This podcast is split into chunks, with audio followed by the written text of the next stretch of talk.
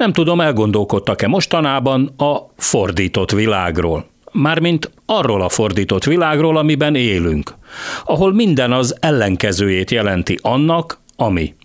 Most éppen Gulyás Gergely mai aranyköpése juttatta eszembe, aki egyenesen azzal vádolta a pedagógus szakszervezeteket, hogy szavai szerint ők voltak a pedagógus béremelés legfőbb akadályai. Így.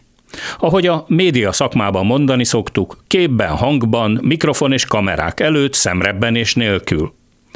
Egy civilizált országban, Magyarország ugye egyre kevésbé tartozik ebbe a halmazba, egy ilyen ostoba szakszervezet ellenes kirohanás után minimum le kellene mondani a miniszternek. Örökre. Vagy ott van a nemzetközi kapcsolatok világa a diplomácia, aminek minden írott és íratlan szabályát a visszájára fordította már Szijjártó Péter. Gondoljanak csak a külügyminiszter minősíthetetlen hangvételű nyilatkozataira, amikor mondjuk kioktatja az ukrán vezetőket, vagy éppen az egyik legnagyobb szövetségesünk, az Egyesült Államok budapesti nagykövetét küldi el melegebb éghajlatra.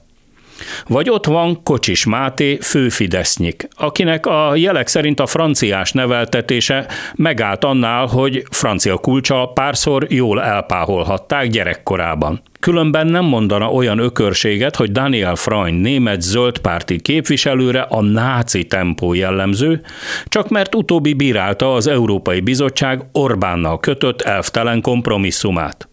És akkor még nem is beszéltünk a magyar oktatásügyről, aminek ma már nyilvánvalóan az a legfőbb iránya, hogy minél több legyen a műveletlen emberfő az országban. Az egészségügy? Ugyan már. Az elkötelezett orvosok és nővérek minden erőfeszítése ellenére maga az állami rendszer is végstádiumban van, aki bekerül oda, jobb, ha előre felveszi az utolsó kenetet mert ma már egy rutin vakbélműtétbe is simán bele lehet halni Magyarországon. Itt tartunk. A szuverenitásunk megvédésével megbízott állami hatóság épp a maradék szabadságunk elvételével foglalkozik. Az igazságügy elejéről már nyugodtan elhagyhatjuk az i betűt. Marad a gasság. 2024-ben is mélységesen igaz George Orwell zseniális meglátása a diktatúrák fordított világáról. Csak hogy az 1984 című regény eredetileg rémítő jövőképnek készült, és nem kormányprogramnak.